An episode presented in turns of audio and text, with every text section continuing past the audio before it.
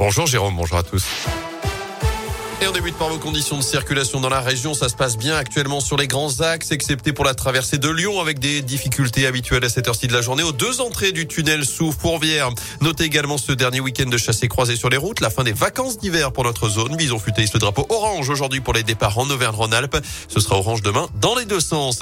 À la une ce vendredi, la mobilisation des agriculteurs qui se poursuit dans la région. On vous en a parlé cette semaine sur Radio Scoop. Depuis mercredi soir, il bloque deux centrales d'achat de la grande distribution en Auvergne-Rhône-Alpes à Saint-Vulbas dans l'Ain et à Isère dans l'Allier. Action coup de poing pour faire pression sur les négociations commerciales annuelles qui ont lieu en ce moment entre industriels et grandes distributions, pendant lesquelles sont discutés le prix des denrées alimentaires. À Saint-Vulbas, donc, 150 agriculteurs de l'Ain, de l'Isère, du Rhône ou encore de la Drôme étaient présents avant-hier pour bloquer cette centrale. Ils étaient encore une centaine hier. Certains devraient même rester aujourd'hui. Écoutez Justin Chattard, le président des jeunes agriculteurs de l'Ain que nous avons pu joindre hier soir sur place. On laisse passer les salariés, bien sûr, pour qu'ils puissent aller travailler. Mais, mais le but du jeu, c'est qu'on bloque euh, toutes les, tous les camions et toutes les marchandises qui, arrivent sur le site et que voilà que la centrale soit un peu à l'arrêt euh, le temps qu'on n'ait pas de, de réponse concrète.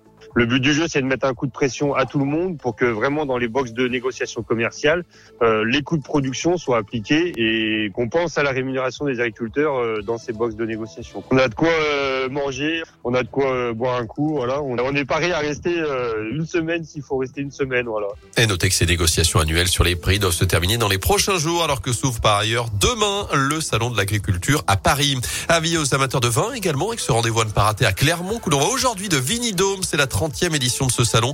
Près de 40 000 visiteurs sont attendus à la Grande Halle d'Auvergne jusqu'à lundi. Dans l'actu également des drapeaux de l'Ukraine sur les façades de l'hôtel de ville à Clermont. Même chose à Lyon, près de 200 personnes se sont réunies hier soir. Un autre rassemblement est prévu demain à 11h à Saint-Etienne. La communauté ukrainienne se mobilise chez nous après l'invasion russe lancée hier par Vladimir Poutine. De nouvelles explosions ont été entendues cette nuit à Kiev.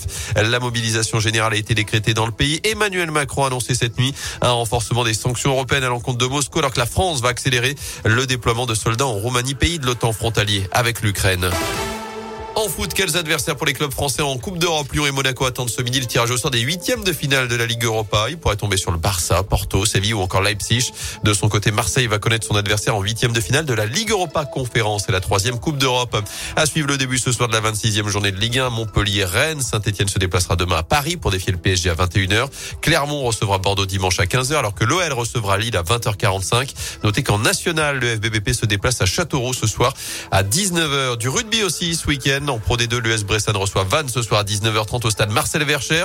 Alors qu'en top 14, Clermont accueillera Perpignan demain à 17h15. Le 15 de France sera en Écosse ce samedi à partir de 15h15 pour la troisième journée du tournoi des Six Nations. Le Clermontois Damien Pono sera titulaire à l'aile.